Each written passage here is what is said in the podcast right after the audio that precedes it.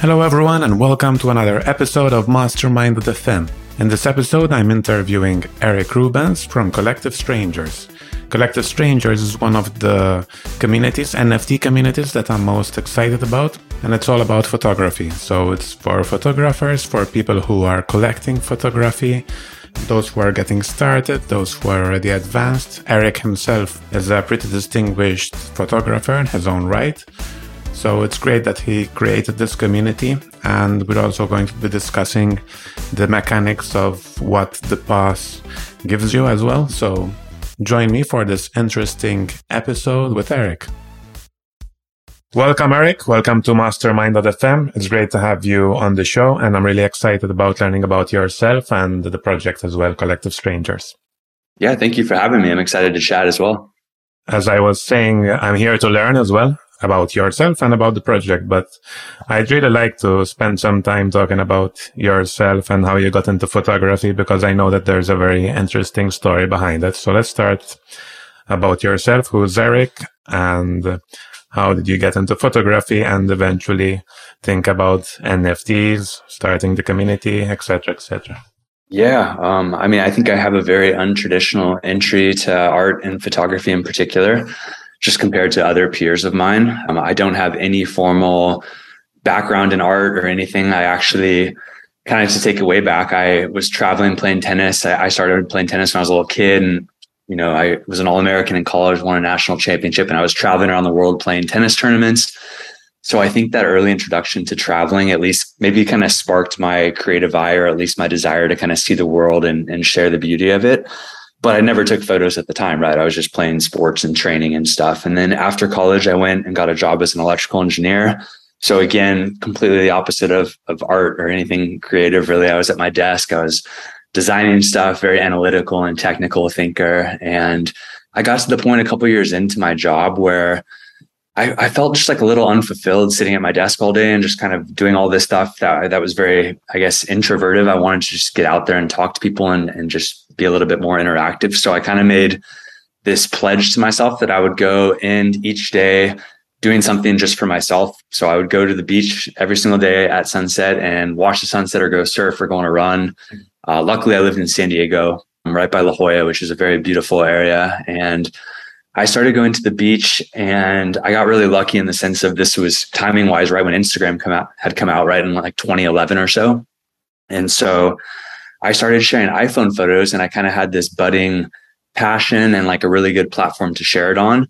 And there was no vision for it to turn into anything at all. It was just really cool for me in those early days that I could share something and either someone else in San Diego would see it and comment on it, or someone on the other side of the world, like in Spain or France or Germany, would be like, "Oh, I went to San Diego, you know, a decade ago with my wife. This brings back a great memory." So I remember thinking that that was so cool that I could kind of inspire excitement or a cool travel memory, or at least encourage someone to go travel just by taking a photo of my hometown. So that encouragement and and kind of drive and motivation got me to go take photos every single day for four years. I, I, shot every day for four years in a row. And I naturally started getting, I think, a more kind of trained eye. And I started learning over time how to kind of edit photos that I guess would make them a little bit more eye catching, or at least what I, my style, I always wanted to kind of showcase the sunset in the most grand way possible. So I didn't want to have like a muted film kind of looking photo. I wanted to be able to analyze this scene and emphasize it and make it as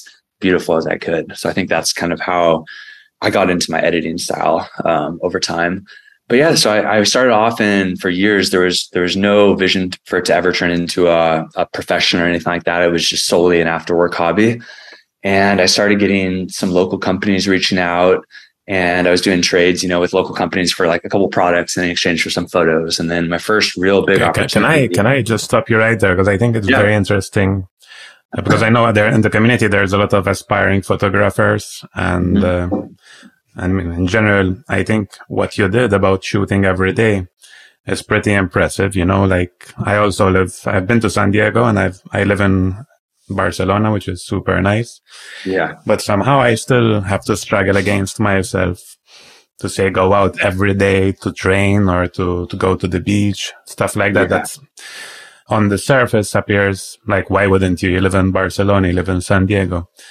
But still, being there, it takes a lot of discipline. And I'm wondering how, or if it ties back to your days training hard at tennis, all that discipline and yeah. creativity. Both elements. I'm curious how much those early days helped form these two aspects of yourself. I, am yeah. also very into racket sports and I play oh, padel, which is, uh, which is uh, the biggest sport here, racket sports, so to speak. So, so I, I'm also interested from that perspective. Yeah, I think undoubtedly, I mean, undeniably, the sports played a major role in terms of when I decide to do something, I'm extremely driven and almost have tunnel vision on doing whatever it takes necessary to succeed. I'm actually, for for better or for worse, extremely competitive for my sports days. So it's something I have to always tell myself to turn off when it comes to the art world because art should never be competitive. It's not really mm-hmm. about you know competing for sales or for followers or any sort of vanity metrics like that. It should really just be an internal kind of prospect of growing, you know, yourself and your art and your vision and that kind of stuff. So I have to always tell myself it's it's not a competition, you know, it's not you versus somebody else. Leave that behind in the sports days. But yeah, so I think it's definitely very hard to go do anything for years in a row. And especially it's even harder to do something for that long without any sort of return on it. So I wasn't like making money each time I went out and shot, right? It was just, I didn't make a dollar for four years. I, I never made a single dollar and I didn't even get a job. But for me, I think the biggest benefit I had was that I was doing all that just purely out of passion and just out of fun. And I think that that was really important because back then Instagram, there, there was no monetization behind the platform. There were no brands that were committing any resources to it. There were no agencies that were, you know, doing all these big jobs for all these companies. Back then, it was just really more of a, a social creative platform, um, it, much different than what it is nowadays, right? And what it's turned into. So mm-hmm. I think if I had followed the same exact path nowadays, I probably would have had my vision probably altered just based on you know people who are big influencers now and like all the money that's on the platform and i probably would have a much different mentality. But truly back in those days there wasn't really a vision for it to turn into anything like that. So i think that just that going out years and years and years of just shooting and sharing was just purely for fun. And just it was so cool to get followers. And getting followers like i said was wasn't a monetization strategy. Back then it was just so cool to me that I could share San Diego and like my early travels with more people in the world. And it was, it just meant more conversations for me and more people I could network with. There, there was no money strategy behind it. So I think that was really important because I think nowadays people might have a little bit of a different vision or mentality when they are going to you know start being very active on social media they might kind of have this end goal that they're trying to get to. And i think that that can be a little bit demoralizing if you're not getting the results that you want because now that you already have kind of this notion in your head of what you're trying to get to. And i didn't really have that. I was just kind of just mm. doing it purely for fun like i said so. How important was it? And i'm not sure if it was important at all to be able to connect with people to especially in those early days through instagram shooting a photo and then having the response of the people i'm i'm, I'm asking because nowadays I see the big Instagram influencers that just post something and they almost never reply, right? There's a million yeah. comments. Was it different back when you started and was it important for you? Yeah, it was, it was very different when I started. Um, I mean, there were still people who had bigger followings at the time. And I remember I wrote them like either DMs or I'd write them a comment on their post and they would never respond to me. And that was incredibly just like demoralizing and a little frustrating because I know they would see it, right? So, I mean, I always made this pledge to myself that if I ever did grow a bigger audience or following, I would always try to spend a significant chunk of time being responsive and being accessible to people, which is something still to this day. Like if you go through my Twitter posts or my Instagram comments, or you can't see my DMs, but I can tell you I have the same exact mentality when it comes to this. If I ever see a question, I always will try to answer it because I almost think it takes more time to read the question and then to decide not to answer it than it does to just answer the question. I mean, it, that's right. I, I, don't, I don't see a benefit in withholding information. I don't think that I possess any sort of industry secret to my success that I need to hold close to my chest. I feel like it's more beneficial for me to help raise the level of the industry as a whole than it is for me to try to establish myself as one of the best and, and withhold information from other people. I, I, just don't see any benefit from that over time. So that's like, I guess one of the biggest kind of fast forwarding to this project before we get into it.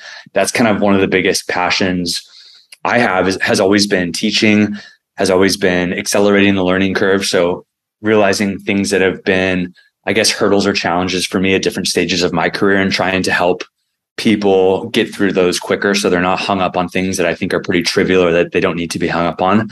Um, and, and, just really analyzing how we can push the industry forward and scale the industry because I think that, that helps us all over time, right? Like I don't think it it helps if if we're trying to just focus on individual success or individual growth. I, I feel like since this industry is so early, I feel like it's on all of us a little bit to educate and to try to bring in, you know, Web two companies and, and help them have a path to success in this space. I feel like that just helps us all over time. Mm-hmm. Yeah, that's so true. And before I interrupted you, we were talking about uh, your trajectory, sort yeah. of how you started with Instagram and then actually got your first pieces of work, maybe some barters or some free stuff, and then the yeah. first few jobs. So one, one of my first big breakthroughs was I had Jordan, um, Jordan Board of Tourism, the country reach out to me and that was my, I guess, one of my first big moments where like, wow, there's countries that are investing significant resources into this. So this was their first ever press trip they had done like for social media. So I went over with a bunch of photographers and at the end of the trip, I got to sit down and have dinner with the Queen of Jordan, Queen Rania. So that was an incredibly eye-opening experience, like I said. And I think I came home with a little bit different of a mentality where I almost had like a little bit of a fire lit inside me that I, I finally saw that this could turn into something bigger than maybe I had ever realized before. So I started, you know, investing in nicer gear. I started trying to travel a little bit more. I started trying to shoot with a little bit more of a creative eye. And I, I think that was kind of a big step forward for me. Shortly after I signed with this really big agency called Laundry Service, they were the biggest, they were actually the first social media agency at the time. So they repped Nike, Beats by Dre, Michael Kors, Toyota, LG. So I started doing a lot of big commercial shoots for those clients of theirs. And that really helped my resume. So I started getting like a lot of, you know, big companies on my resume. And I, I kind of followed that path for three, four years. I signed on to Sony's global team in 2017. That was huge for me too. So now I shoot the launch of most their cameras, electronics, lenses, all that kind of stuff. And then biggest kind of career breakthrough for me in the last few years was signing with United. So I do all United Airlines like travel content around the world, very close with their marketing director, social media director. And that's been a big key to traveling the world. And like my photos are on all the backs of all the TVs, on all the seats in their global fleet, and then airports and on their app, and really cool stuff like that. So that's been it's been really cool, kind of just seeing all of that work come to fruition and just kind of see I guess like some of the photos that I take just end up in all these different travel places around the world. It's, it's very surreal, but I just want, I guess it's good encouragement that I can kind of help people get to that level too, because I know what it takes, not only, I guess, time and commitment wise, but also a lot of just really good strategies when it comes to building relationships and how, you know, it takes a significant amount of time as well investing in those relationships and maybe like proving yourself and over delivering before you can kind of have those major breakthroughs with bigger brands. So I feel like I'm in a really good position to advise people and to help people and whether someone's entry level or you know a year or two into their career or even like really well established they're maybe just not looking at a couple things that would help kind of accelerate their career to the next level so yeah it's kind of where i'm at now Awesome. I'm sensing a bit. So I'm a bit like when I get something that I'm interested in, I go all in and yeah. I kind of do whatever. If it's photography, I do photography. If it's content, I do writing, you know, but without the expectation or plan. Let's call it a plan to make money off it, you know. Mm-hmm. And I'm getting this sense now that you, you got into photography, you just did it for the love of photography, maybe for some inner need uh, instead yeah. of just having a specific plan on how this will lead you to even become a photographer, right? Because that's not right. what you studied. Mm-hmm. So I think that's really interesting. And I love when I meet people like that who are, are chasing something quite apart from the money, not because they don't care about money, but because they yeah. know that when they chase a passion, the opportunities, the money will always come later, you know? So that's pretty interesting. Yeah, I feel like the, the interesting thing, I guess the biggest realization I had was when I was an engineer, when I was working hard and I was saving money, what was I spending it on? I, I ended up spending my money and saving it to travel the world. And all my friends who work incredibly hard in like traditional jobs and they're bankers or, you know, investment, work at hedge funds, all that stuff, and they, they make really good money. They only get a couple weeks off a year. And what do they do with those couple weeks, they go spend it on a really nice vacation um, yeah. or two. And so I guess I came to the realization where, well, why don't I just kind of take a shortcut and like, why don't I try to make my job revolve around things that I would probably be saving for anyway? So the way I see it is like, whether I make more money or not, my engineering job is kind of irrelevant to me. As long as I can, I guess, take the trips that I would have taken anyways and still, you know, do good in other capacities, I feel like I'm kind of just achieving the same end goal anyways on, on my own terms this time. So I, I guess it just comes down to in life, like what, what do you prioritize? Like if you were going to be working hard and earning money, like what would you realistically be spending it on?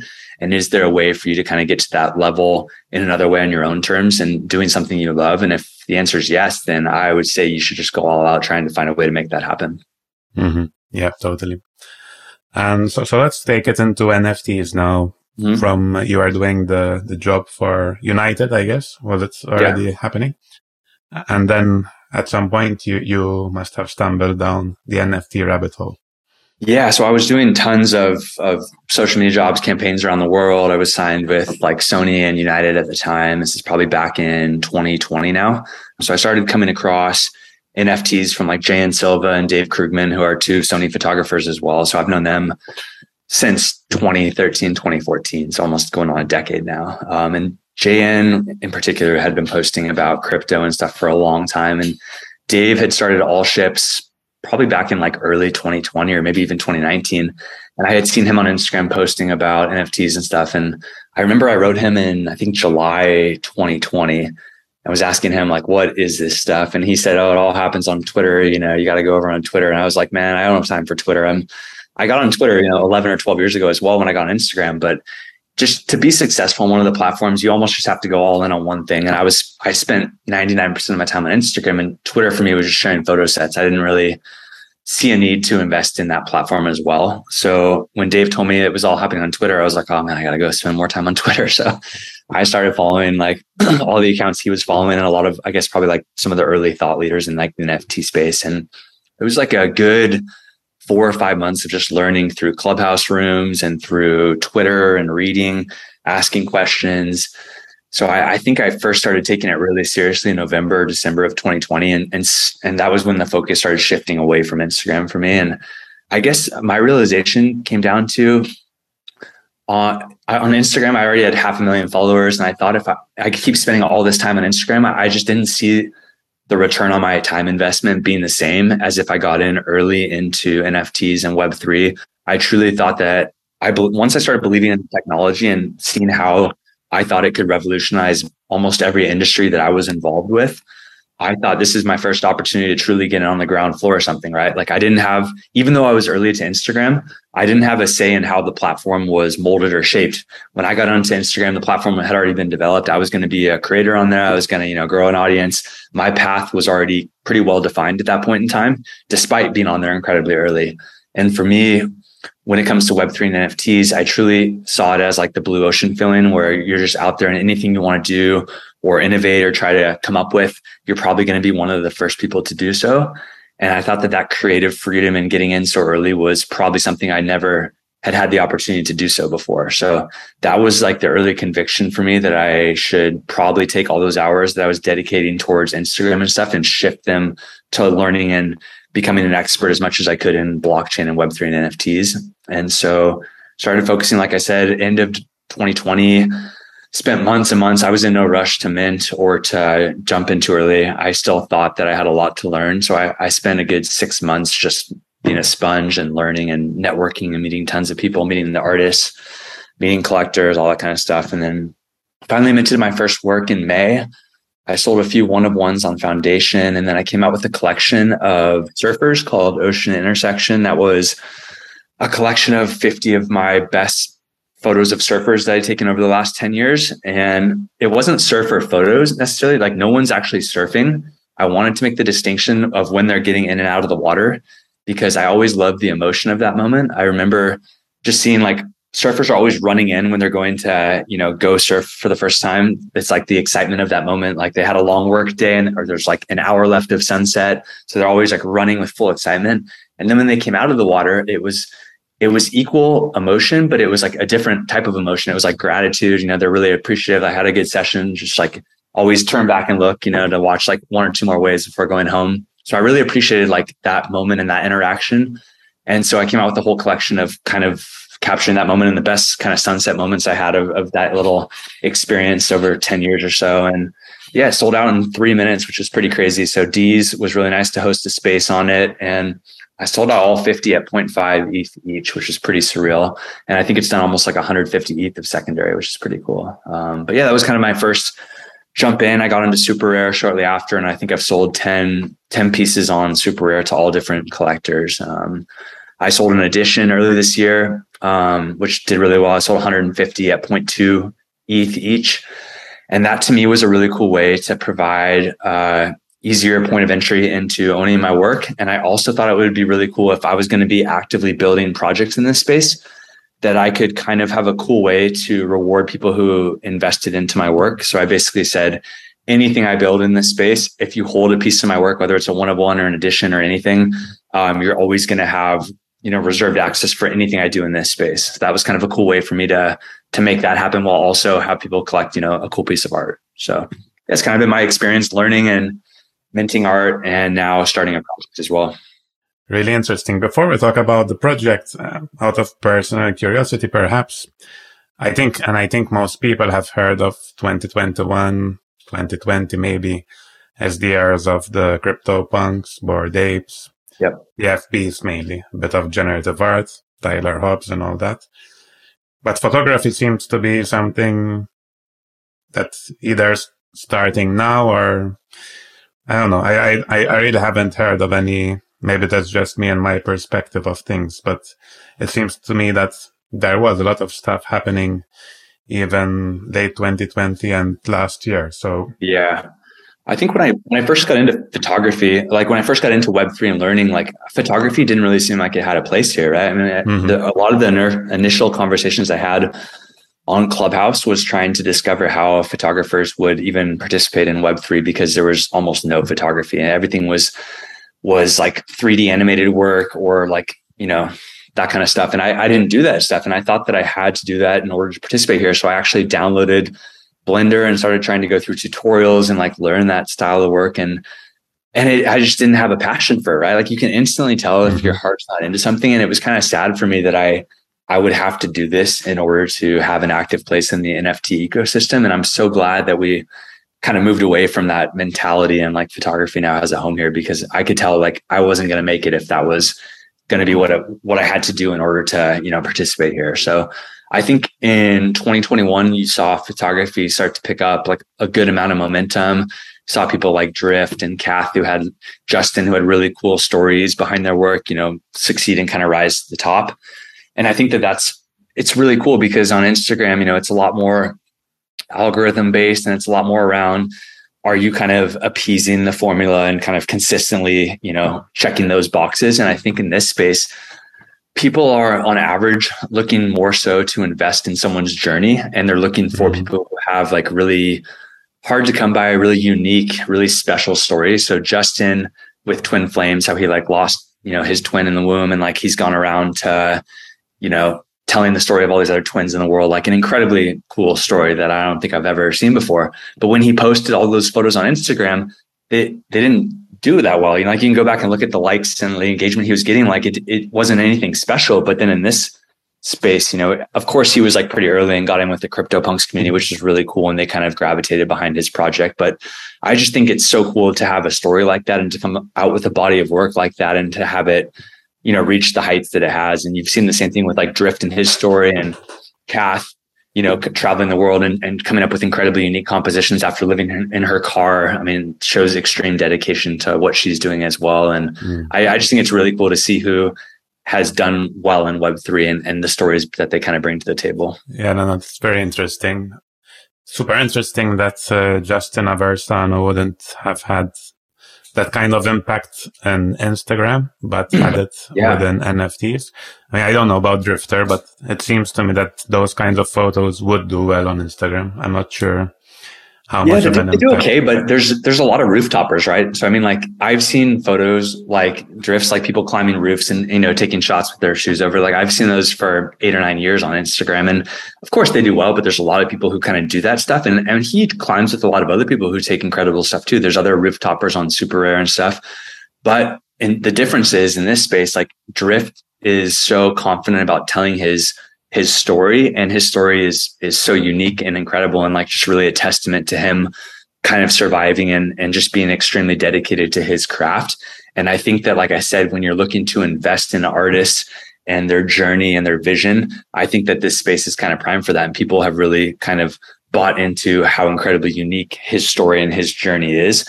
And on Instagram, when it comes to like the algorithm and people, it's just not the same, right? I mean, like it's just you're it's different box and it's a different kind of process sharing. art. Are you saying it. then that uh, so kind of Web three or NFTs unlock this journey of the photographer in ways that other platforms haven't? Or could it be that they just were early? Like that's the doubt for me. Is it that they were just early into the NFT space? There was money to throw at photography and they were the first or is it actually something innate to NFTs that unlocks the storytelling and, you know, makes, makes it possible for photographers to capitalize on that?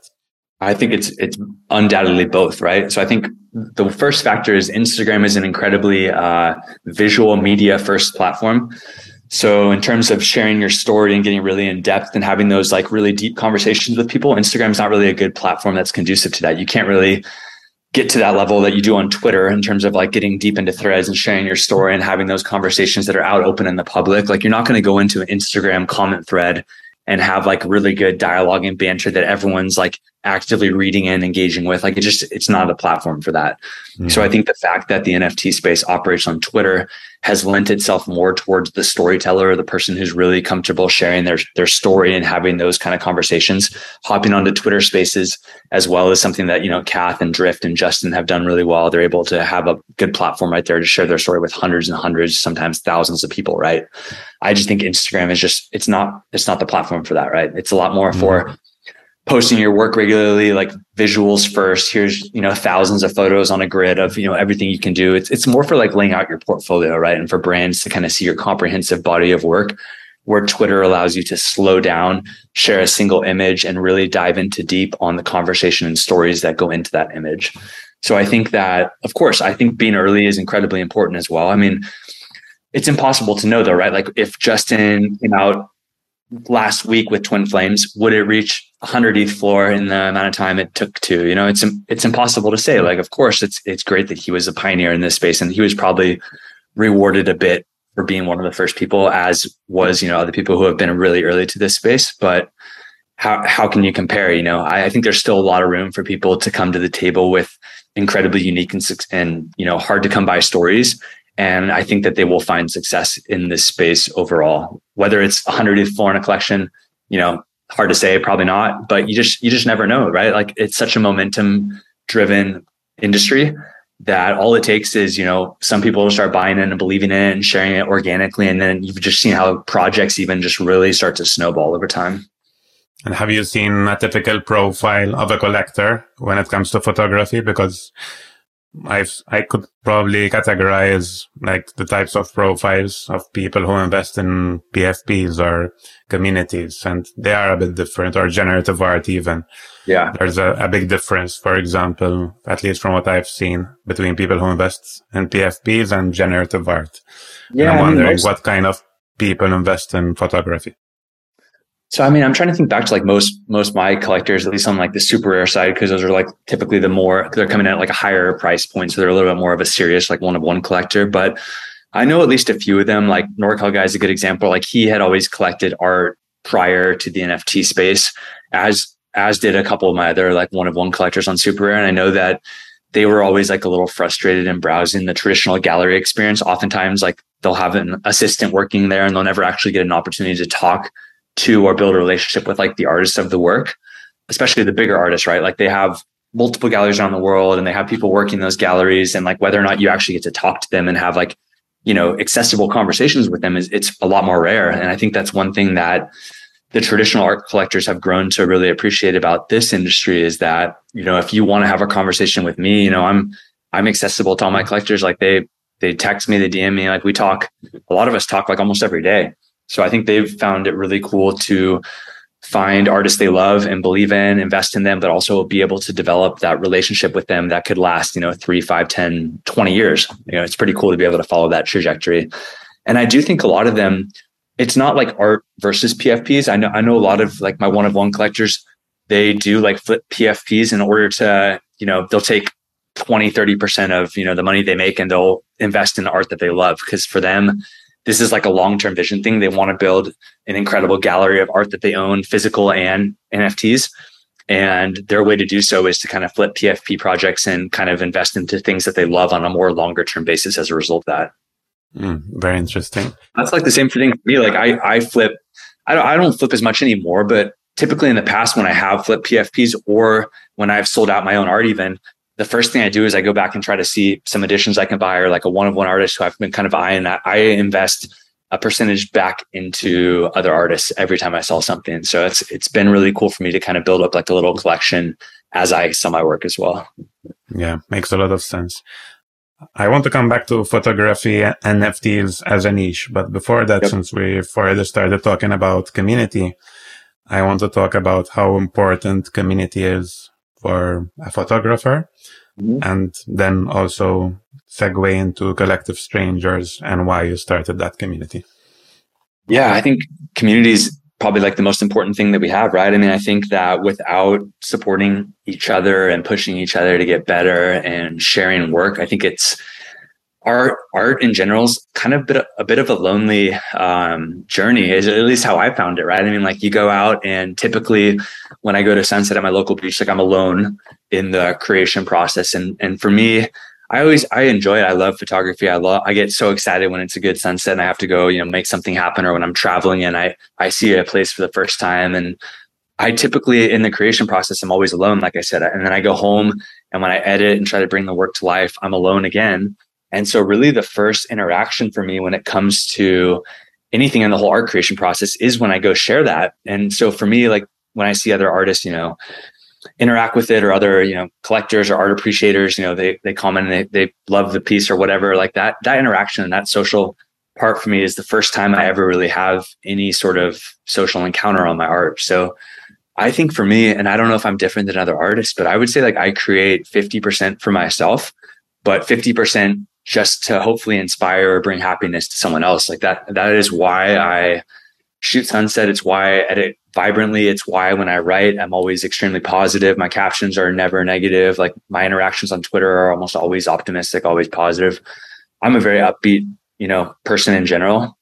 And I think for me, that is probably a big reason why I create the art that I do is that to hopefully kind of spark that excitement in someone or to to turn around a day for someone that's having like a rough day to kind of you know, hopefully you know bring a little bit of happiness to them. So I know a lot of people when they talk about art in general, they they create for themselves and art is like a very you know self self-centered create the creation process of it at least but for me I just I kind of look at it full circle, right? Like I I definitely enjoy the social element of it. So that's why for me, the whole community thing around art. Um, I love seeing other art. I love sharing art. I love interacting with art. I love it when people engage with my art, you know, in some sort of capacity, hopefully positively. but for me, that's that's why community is so important, is because I feel like at each stage of someone's journey and becoming an artist, I feel like they're there are certain things you need. And I feel like when you're starting off, you know, it's it's really important to be around other creative people. I think especially when I was starting off on Instagram, you you asked me a question earlier about the creative community on Instagram like early. I think for me being around other photographers early was probably the reason why I became a photographer, right? Like I was able to go to these insta meets and and go, you know, see other how other photographers saw the world. They would, you know, shoot in a puddle to get a different perspective or they would you know go do things differently than i would do and i started i started seeing the world differently over time as i saw how other people kind of created and did things. And i think you naturally start to kind of borrow all these different elements of things that you've seen that have kind of turned out really cool and you start to try to put your own little spin on them. But that sort of social interaction was really important for me as i kind of grew and developed my own style. So i think that that's important for us to kind of be there for each other to provide feedback to hopefully provide inspiration and creativity and all that kind of stuff for others as they go through their own creative journey.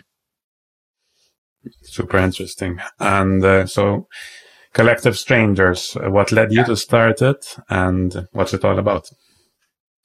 Yeah, I th- so I think for me, um, in looking at Web3 as a whole, I thought that everything was very much skewed towards the professional. So I thought that all the platforms out there, like SuperRare, is you know you have to film an interview to get on the platform. Foundation up until recently was invitation only. Maker's Place, all the other platforms are pretty much you know you need to apply to get onto. OpenSea, of course, is you know open for anyone, but good luck really posting your work out there and having like collectors come across it and natively find it. I think there's just way too much noise on that platform. So I think when I looked at that and I thought most of the DAOs are curation boards who, you know, they need to choose your art to be shown. I was really asking myself, like, how does the average person have a path to participate in this space? And I think right now, everything's so skewed towards the top 0.1% professional in the world that there's no one really focusing on the foundation. And when I go back and look at why I became a photographer or why I think photography had this kind of renaissance in the last decade, I think it was mainly because Instagram in its first five years, so 2011 to 2015, it was actually a mobile only platform. You had to share a mobile photo. You couldn't upload a photo taken on a professional camera. And I think for someone like me, that low barrier to entry, there was no competition. It wasn't about who took the best photo necessarily. It was just very organic and accessible to every single person who had a mobile camera to start sharing, connecting, learning, and kind of just find, you know, your path. And that allowed someone like me who was an engineer with no photography background whatsoever to really just start sharing every day and, and kind of find this creative inspiration that ended up making me become a photographer. So then going back and thinking about that whole experience and, and all the things that were beneficial to me in kind of becoming a photographer, I looked at Web3 as a whole and I was like, I don't think any of those things exist in this kind of ecosystem as we currently see it. So that was kind of the big drive for us is like, how do we focus on the foundation? How do we build an accessible way for people to share photography, to collect photography, to not feel intimidated by, oh, all these platforms like only want the best artists in the world. You know, you can, you have to have a six thousand dollar mirrorless camera and be sharing, you know, incredible art. No, we want to make a way for you to share a mobile photo or a photo from your travels that's special to you, and really put the focus more on the story behind the photo, necessarily not necessarily like the best photo in the world out there. So that that was kind of like the drive and ambition behind, I guess, the mission statement behind the project was just to make photography more accessible and easier to share for everyone. First of all, yeah, I had forgotten about Instagram being uh, only possible to upload photos from the camera. Yes, long time that's ago. Why, that's why it drove a lot of innovation and the especially with the with the iPhones, no? And uh, yeah, hundred percent. But uh, yeah, what what you're doing then that definitely makes a lot of sense given that perspective. So, are you targeting creators or also collectors? The audience we're hoping to attract with Collective Strangers is it's not really just one specific audience because I think, like I just said, a lot of the platforms and projects and DAOs out there have their tunnel vision set on a certain type of creator. I think for us, clearly just identifying every single person who's participating in Web3 is probably someone who has a mobile camera in their hand. Everyone out there, I guarantee you, has taken a photo at some point in their life. And I know for a fact, everyone when they travel, they have moments that are special to them that they enjoy sharing. So if you look at your thread, like a text thread with your parents or your friends, you're typically sharing like raw mobile shot photos with them. You're not, you know, edit going home, editing the photo, getting this super high end product and then sharing it with your friends. You're really just sharing like raw, raw, unedited, organic moments. So for us, we're hoping to kind of build a home for for those special moments. And like I said earlier, I think a lot gets lost on trying to put out the best work or be competitive or trying to keep up with like a professional photographer. And I think that that intimidation scares a lot of people away from participating. And that level of intimidation didn't exist for me when I was just starting off. So I think it's incredibly important to build a home for people, no matter what level they're at, whether it's entry level. So like you're, let's just say you're purely just, you know, you travel a couple times a year, you take photos on your iPhone and you enjoy sharing them. You have no aspiration of being a professional photographer whatsoever.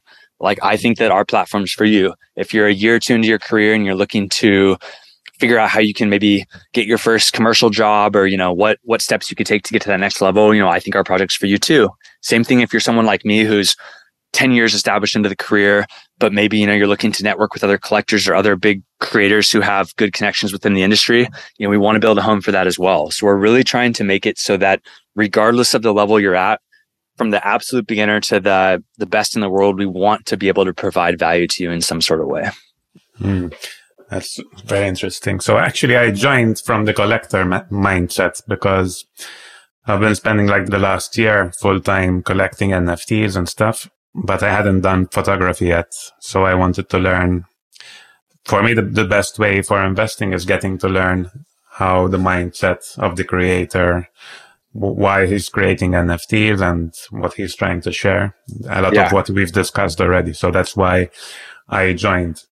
However, I was an amateur photographer in my teens and early twenties.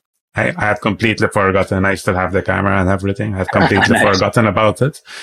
and then you released the, the community submissions. I don't know what it was called exactly, but it kind of forced me to look at myself as a creator again, which was yeah. super interesting. Like, whoa, I need to select a photo. Am I a creator? Like, it, it, I was so happy that that project turned out so good. So we got 600 almost 650 out of the thousand passes. Uh, for the for the listeners who aren't familiar, if you could describe what it what it was all about. Yeah, so our, our first kind of community project, and I guess it was a little bit of a social experiment as well, was everyone who was holding a pass had the opportunity to submit a single mobile photo. It was mandatory that it was shot on mobile for a couple of the reasons I just discussed. We wanted it, it to be a level playing field, not about like the best photo you've ever taken, but more so about the story behind the photo. So if you had if you had a pass, you know, and you only had one photo that you could share with someone else, you know, and you have an opportunity to share like one special story, what kind of photo do you share? So a lot of people chose like an impactful travel story or, you know, trip that they took. Some other people shared special, you know, their favorite hometown spot. Other people shared their pets that meant a lot to them. But that was a little bit of kind of the social experiment was if you can only tell one story, you know, which one do you choose to tell? So it was really interesting to kind of just see the completely varying spectrum of shots that people shared. But it was also really cool to kind of, like I said, mandate it to be mobile only. Some people were frustrated because they wanted to share like their best images, but I just think it was really cool for a lot. I know in particular, a lot of people told me that they were happy it was mobile only because they didn't feel that intimidation, right? They, they, felt like everyone was only sharing iPhone photos. So, oh, cool. Like, I'm not worried that it's just a, a mobile shot. You know, that was like an excuse for a lot of people was like, oh, it's not good enough to share because I shot it on my iPhone. And we were like, no, it's, it's share the story behind the photo. Like, and, and I think we were blown away by a lot of the stories behind the photos. Like, there was a really cool one about this, like a silhouette of this woman standing next to a stroller. And if you just looked at the photo, I mean, the photo itself was just a completely average photo, you know, like a mobile shot, just kind of okay quality. It was just whatever. But the story behind it was incredible. This guy shared how he saw this woman like kind of standing like somber next to the stroller and she had just they went up and talked to them and I guess she had just lost like another kid or something in like childbirth and it was just like a very impactful story that you would never know from first glance looking at that image. So I think that that just goes to show that the power of photography and just you never really know the story behind the image. So going back to the collection, we got our goal was to get 300 to 400 people to participate and we ended up getting almost 650 and a lot of the people were like big collectors who had never ever shared a photo or minted a photo before we also got a lot of people on SuperRare who who were so careful about their curation and probably would have never had the opportunity to mint like a, a bts random iphone photo of packing their bag for a big trip or like taking a photo on a on a trip that was just shot on an iphone so we provided a really cool opportunity and home for a lot of moments that probably would have never been minted and, and might have just kind of gotten lost in the shuffle out of fear of not being good enough or just not having like the right opportunity to share that moment. So after we had our submission window closed, we did this random airdrop. Every single person who minted a photo had their photo sent to a random person in the collection and you received a random stranger's photo and their story in return. So the coolest thing was about the whole, I guess, social experiment was that we ended up getting hundreds of people minting and collecting their first photos. And we also built hundreds of new relationships in the space across, you know, the creative sector. So you are now the collector of this other person's work and people were just naturally started talking and just, you know, I think that's, that's the coolest thing for me was, was that relationship building element because I think that that you just never know where that's going to turn into, right? Like could be a lot of new friendships that came out of it. Could be business ventures, could be trip inspiration. Who, who knows? So I think that's like the, the most exciting and rewarding part for me. Yeah, no, it was a fantastic, uh, fantastic experiment. And I think it was also my first, uh, my first photo that I collected.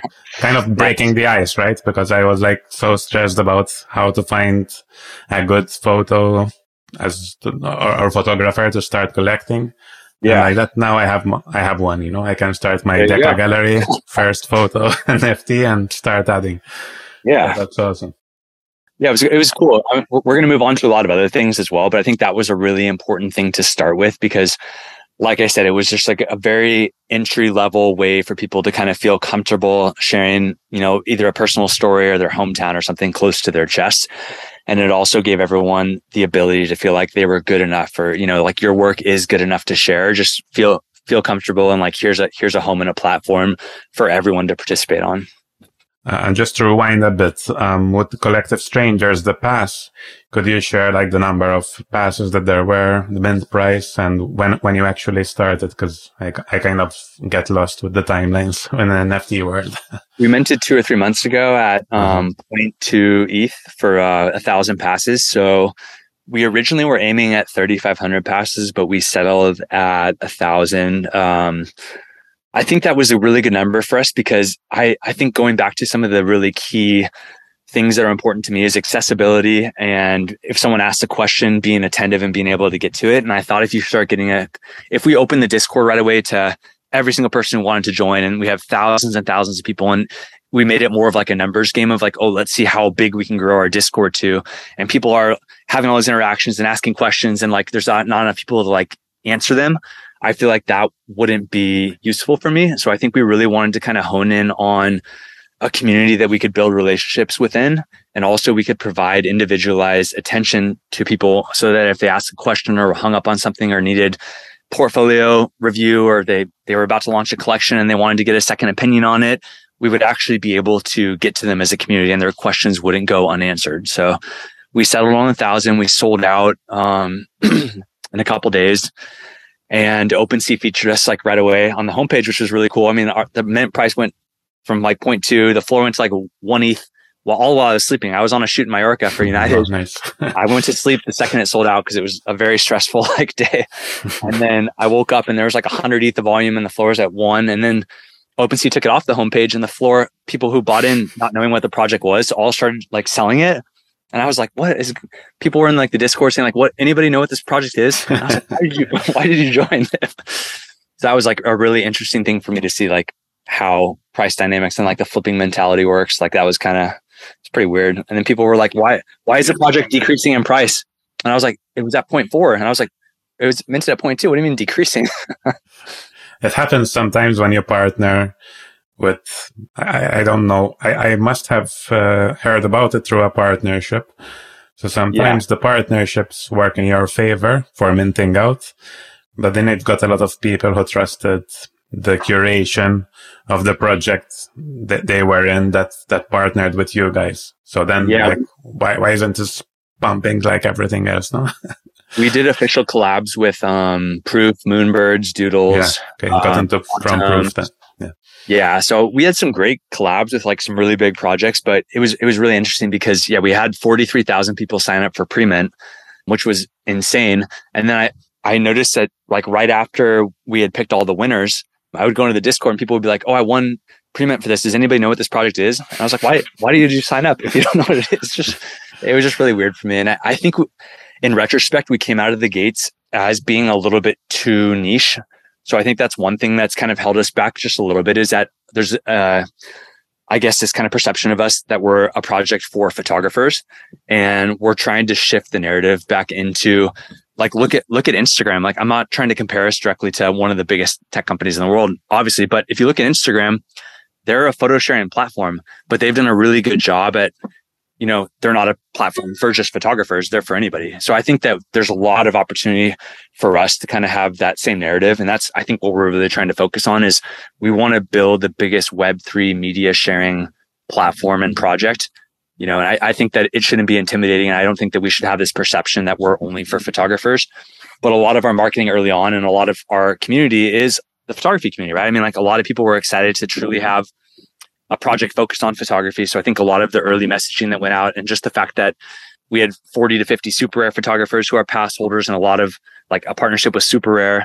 I think just the narrative from the beginning was like photography project. And so people who weren't photographers are probably like, well, I don't have, there's no reason for me to be in that project. But we're really focused now, kind of moving forward on just kind of showcasing different ways that we can be a project for everyone and sharing, you know, all those in between moments of life that every single person has, regardless of whether you're a professional or not. Yeah, that, that makes a lot of sense. Um, so let's move on to the PFP, right? You're releasing a PFP soon.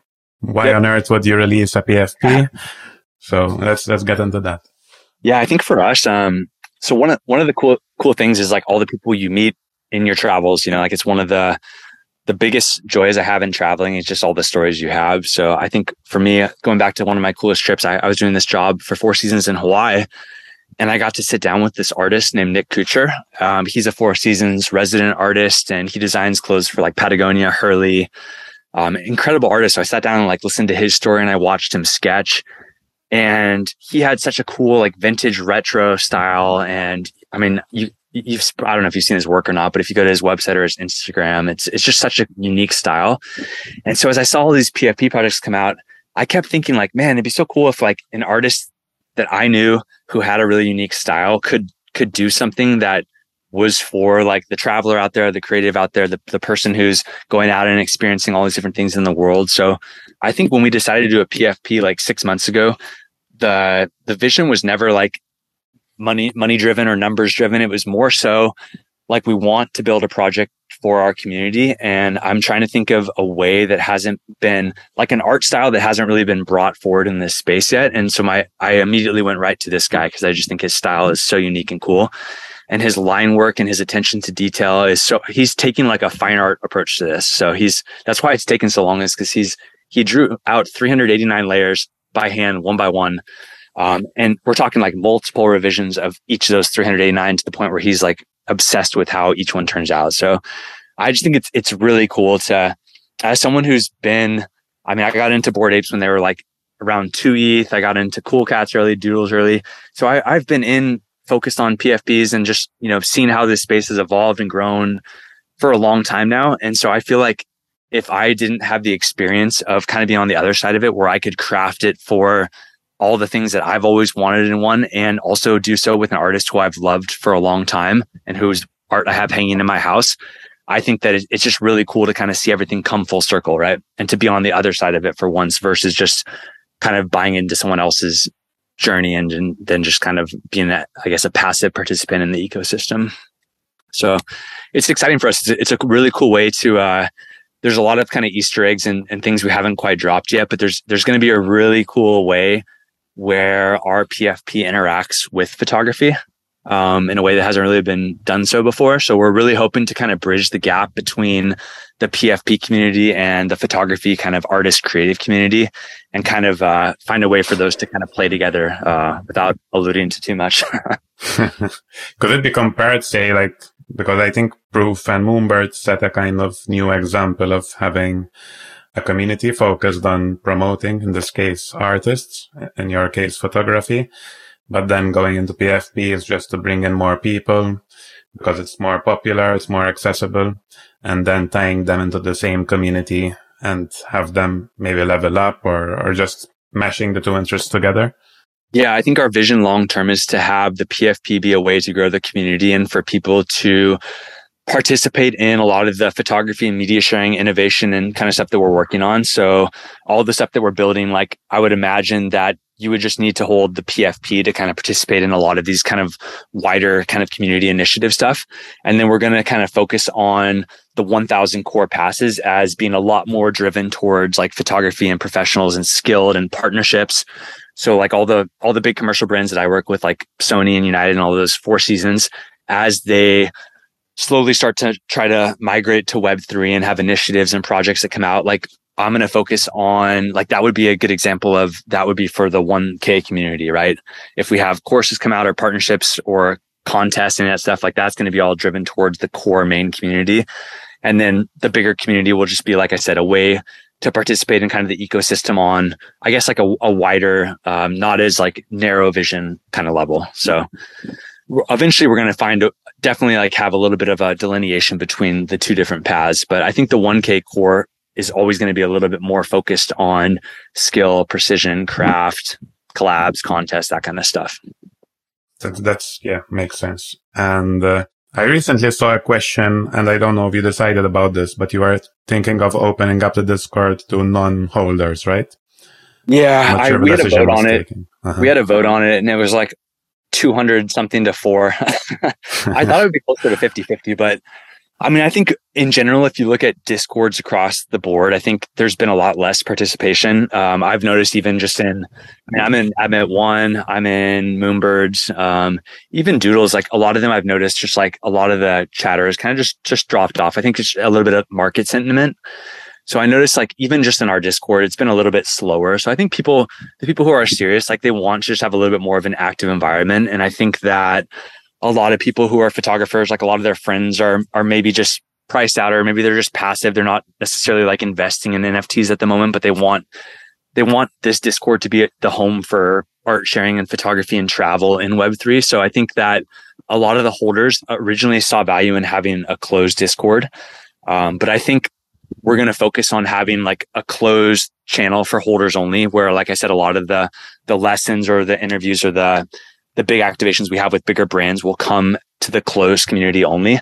But I think we're going to open up like a general photography channel with the hopes of being like the home for kind of Web3 media sharing and photography and that kind of stuff. So I don't think there's any harm. I think it only helps over time kind of drive more prestige and awareness of our project if we can establish ourselves, like I said, as that home for every single photographer and person sharing photography in our Discord. So we'll probably open up a general a general channel for everyone. Um, I don't I don't think that hurts the pass holder at all. Clearly, clearly, if you look at the vote, it was like ninety eight percent said open it up. So I was the I was one of those who also voted yes, just because I think the project itself has been a bit under the radar lately. Yeah, and I think the photography niche of NFTs still has a lot of potential for sure, but still not so many people are focusing on it. And personally, after spending a lot of time with PFPs, I kind of, as I matured as a collector, I started drifting more towards kind of supporting artists, getting to know them. Just because even myself, I started to shift more into the, the, the mindset of a creator. Look, maybe I want to create generative art because I've studied programming. Maybe I want to get back into photography because I mean, there's photography NFTs. I know how to take photos. Why not? Yeah. Why not try it? You know? I think there's a couple of things that are a little bit more rewarding on like the art side, just like speaking personally from experience. I mean, I think that just over time, like imagine, I can imagine myself investing in art and meeting other artists and kind of growing. I can imagine myself doing this. I mean, I've been doing it for 10, 11 years now, and I can imagine myself doing it for another 10, 20, 30 years. I don't know if I can imagine like being actively involved in the PFP community for like another 10 or 20 years. I just feel like over time they've just become like really redundant it feels like there's a blueprint that people like boxes they have to check in order to make money and then you've just seen so many kind of fizz out over time right it's just the, the amount that have kind of withstood like all these market fluctuations over the last like year or two has been that you can probably count on like one or two hands right? And it's kind of it's kind of scary. And i think right now if you look at artists generally if you if you invest in a serious artist i think for the most part they're going to probably be around here years from now creating and like that relationship and that person you're investing in is is probably a lot more likely to not fizz out within the next six months or something like that. So i think it's been a lot more rewarding just thinking about all the time we invest in this space and what is like the return long term on all that time we invest i hope it's substantial relationships i hope it's improving at a craft. I hope it's like things that I can kind of tangibly point to years down the road that like, oh man, I was I was spending eight hours a day on NFTs and Web three. Like here's what I learned and here's kind of where I grew out of it. And if you're just kind of mindlessly flipping PFPs, I think it was going to be a lot harder to kind of point to what you kind of learned from all those thousands of hours invested in it over time. I think it's it's great for money reasons, or it was until recently. but I yeah, would say like so sure. it's been a lot more it's been a lot more rewarding for me to invest in art or things to learn or relationships or that kind of stuff over time. Yeah, I feel the same. I mean, I started probably Doodles was my first big project. I entered on like day one, basically. Oh, nice. But again, I never really spent much time in the Discord. It was more about PFPs and what can we do with PFPs and then the licensing and all that. But all that is up in the air. I think we haven't yet seen anything or anyone define how PFPs will make money long term, right? Or yeah. whether they will make movies, how will that money trickle back to the holders? Licensing, it's all works in progress. Whereas the art and photography industries, at least the traditional side, has been around for many years. Mm. We know what, yeah, why you buy a photo and I don't know about photography. actually. But I, yeah. in the traditional art sector, there's, there's history, right? And you, you know what, what you're doing more or less. So that's more interesting for me.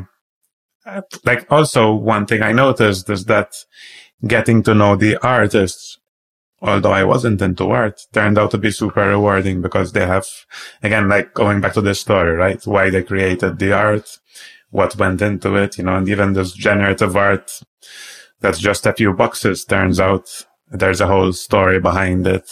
Yeah. Story and then the, the journey on how they actually created it. The generative aspect super interesting and to me like it felt much better like in my heart rather than spending all day looking at the stats on flipping you know yeah. i got to know the artist that's made my day that's that's great you know i learned something yeah. new i know another new person yeah i think like like I said just now, I, it really goes back to kind of just analyze. Like after I've been doing something for a long time, I really like to kind of assess like what has been my takeaway or, or have I grown substantially in any sort of way from all those hours that I spent doing something. And like I said, the PFPs were great for financial reasons for many people for a long time. But I hope that if you spend hundreds and hundreds of hours doing something, like there's a little bit more return over time or for something that's going to benefit you like way down the road. And I think if you're, if you're judging the benefit of doing something purely on finances, then you prime yourself for letdown over time, right? Because the second, you know, you're not making money, but you're spending the same amount of hours doing something, I think you're going to become incredibly discouraged. So I like to typically tie my excitement about doing something into factors that I can control. So like a lot of the metrics that other people like using for success, like money or likes or engagement on social media, like a lot of those things you just can't really control. So I don't really like to tie my success to that or say like, you know, I'm going to be successful this year if I make $200,000 a year as an artist, or if I get you know, a million impressions a month is my goal. Like I don't really like setting goals like that because a lot of the time, like I said, you you you can't really control your engagement. There's just or you can't really control when something's going to hit with the collector and they're going to buy something. Like so, I'd like to focus more on like, am I growing? You know, in terms of happiness, like right, like am I having these interactions? Am I meeting people that's pushing me forward? Am I learning stuff? Do I feel like I'm getting better at things? Like, am I challenging myself to to learn new things?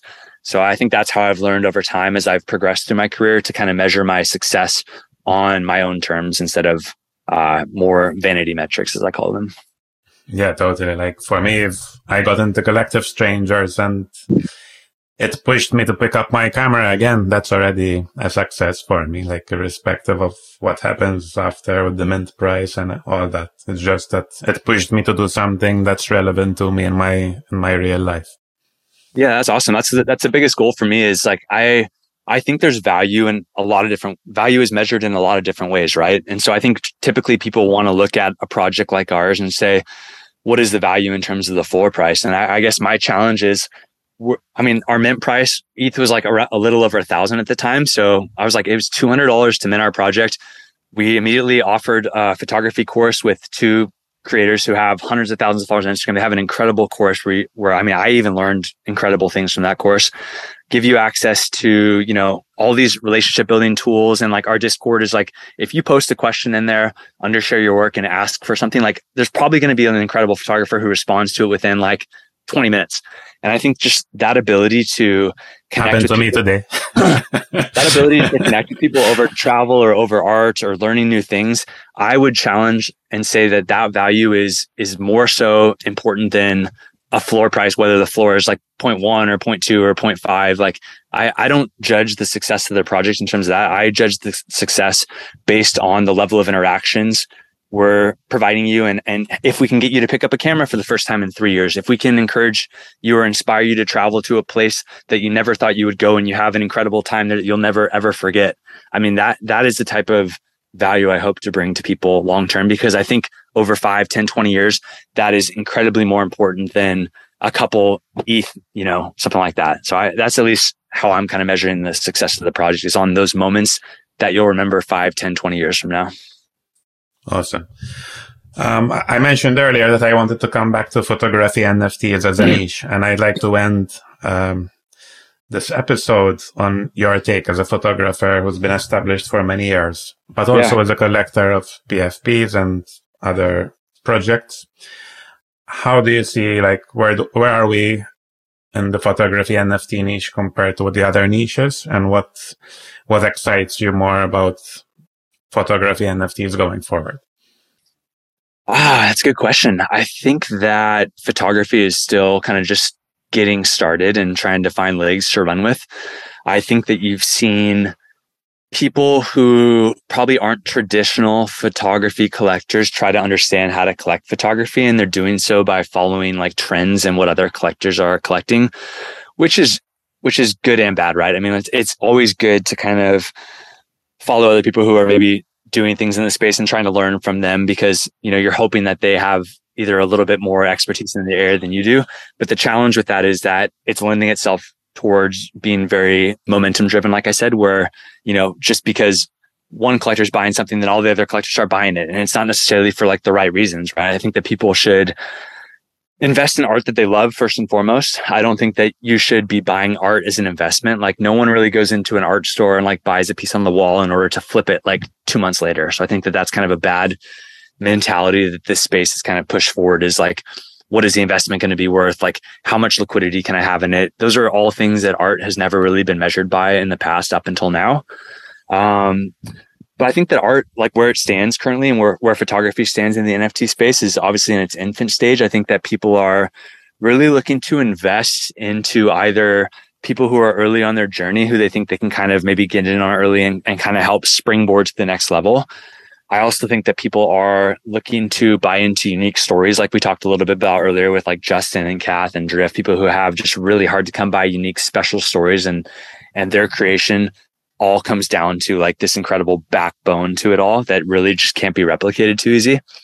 So I think that people out there, like if I was encouraging someone who's looking into collecting photography for the first time, couple paths you can take. One, find art that you love, you know, a, a destination that inspired you that, you know, you, you always you know, th- have happy memories when I like South Africa is a good example for me. I, I love South Africa. I love, I've been there four times. I'm just obsessed with it. So I would love to collect art from South Africa. I know if I saw it, it would inspire a good memory and it would bring me happiness. So that would be naturally something that I would gravitate towards collecting. So I would think, encourage someone to think back to those special kind of moments in their life and what brings you happiness and try to collect with that in mind. The second thing I would encourage you to do is to try to find someone who has that story that is special, unique, or that kind of clicks with you and invest in that person. You know, build a relationship with that person first, hear their story, um, decide if, if it, you know, kind of resonates with you. And if it does, and, you know, you love their art, that might be a good person to invest with. And it, it might provide dividends for you, not necessarily financially, but, you know, like we talked about earlier, emotionally, you know, just, just those special moments and, and relationships that I think we value in life on we, we can't really put a price on those right? So i think that that's what i would encourage someone to really actively seek and search for if they were trying to navigate the photography or the art market in general. Makes a lot of sense to me. I think last question for me would be uh, photography and the tra- is there a traditional i mean there is a traditional photography market right? And yeah. then we have the nft photography market what's the current uh, play between the two right now? And is there something specific that NFT, NFTs unlock? I mean, I'm, I'm sure the journey that we mentioned of the photographer is also relevant in the traditional photography space as well. So I wonder, is there something very big about NFTs as an innovation? Yeah, I mean, I, I guess like I don't think that art or photography should have to have any like further utility, right? I mean, I think that mm-hmm. NFTs are a means to sharing, like mint- minting photography. I don't, I don't think there's such thing as like an NFT photographer, right? I just think the NFTs are the mechanism by which someone is like minting, sharing work and providing a digital token that can be collected and invested in, let's say. Um, I think for me, I actively look for, for kind of new things that I can do. So as someone who is you know interested in building projects as well and and not just solely focused on my own individualistic art journey. I thought that like i said i could use my token holders or like i could i can query who's holding a one of one piece or an edition and i can provide them whitelist spots or, or access or a pfp or anything like that. Like I, I think that's a cool way for me to kind of explore different ways to bring utility to art collecting.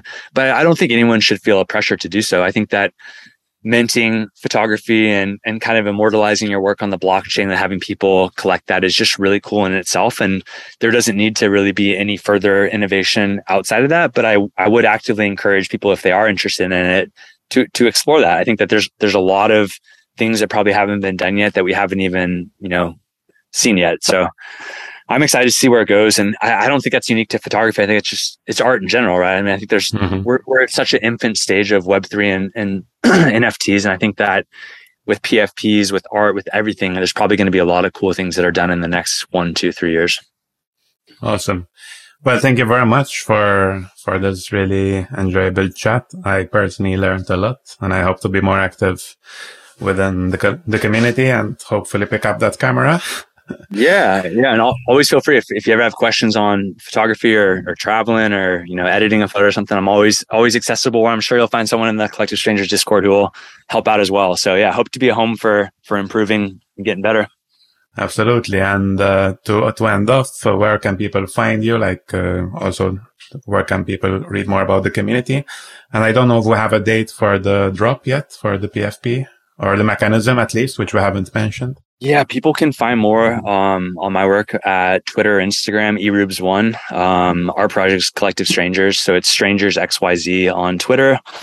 Um, PFP is probably uh, one to two months out. I mean, the, the all the layers have been generated. We just really want to focus on telling the story behind the artist, telling the story behind the art, focus on like the marketing, the networking before we don't just want to drop it just to drop it. You only have one chance to do something right. I've learned that the hard way, like over the years when it comes to capturing art, sharing art, like there's there's no need to rush things. Like really focus on letting things have their moment, you know, in the spotlight and kind of telling that story before you feel the need to to jump in and do something. Especially in this market, right? I mean, there, there's no need to rush into anything. So I feel like we're, we're still one to two months out on that. All collective strangers holders will get one free claim if you have a regular pass, and if you have a gold pass, you'll get two free claims. Um, so really just want to provide some sort of value and a cool kind of piece of art for our community. So, yeah. Awesome. All right.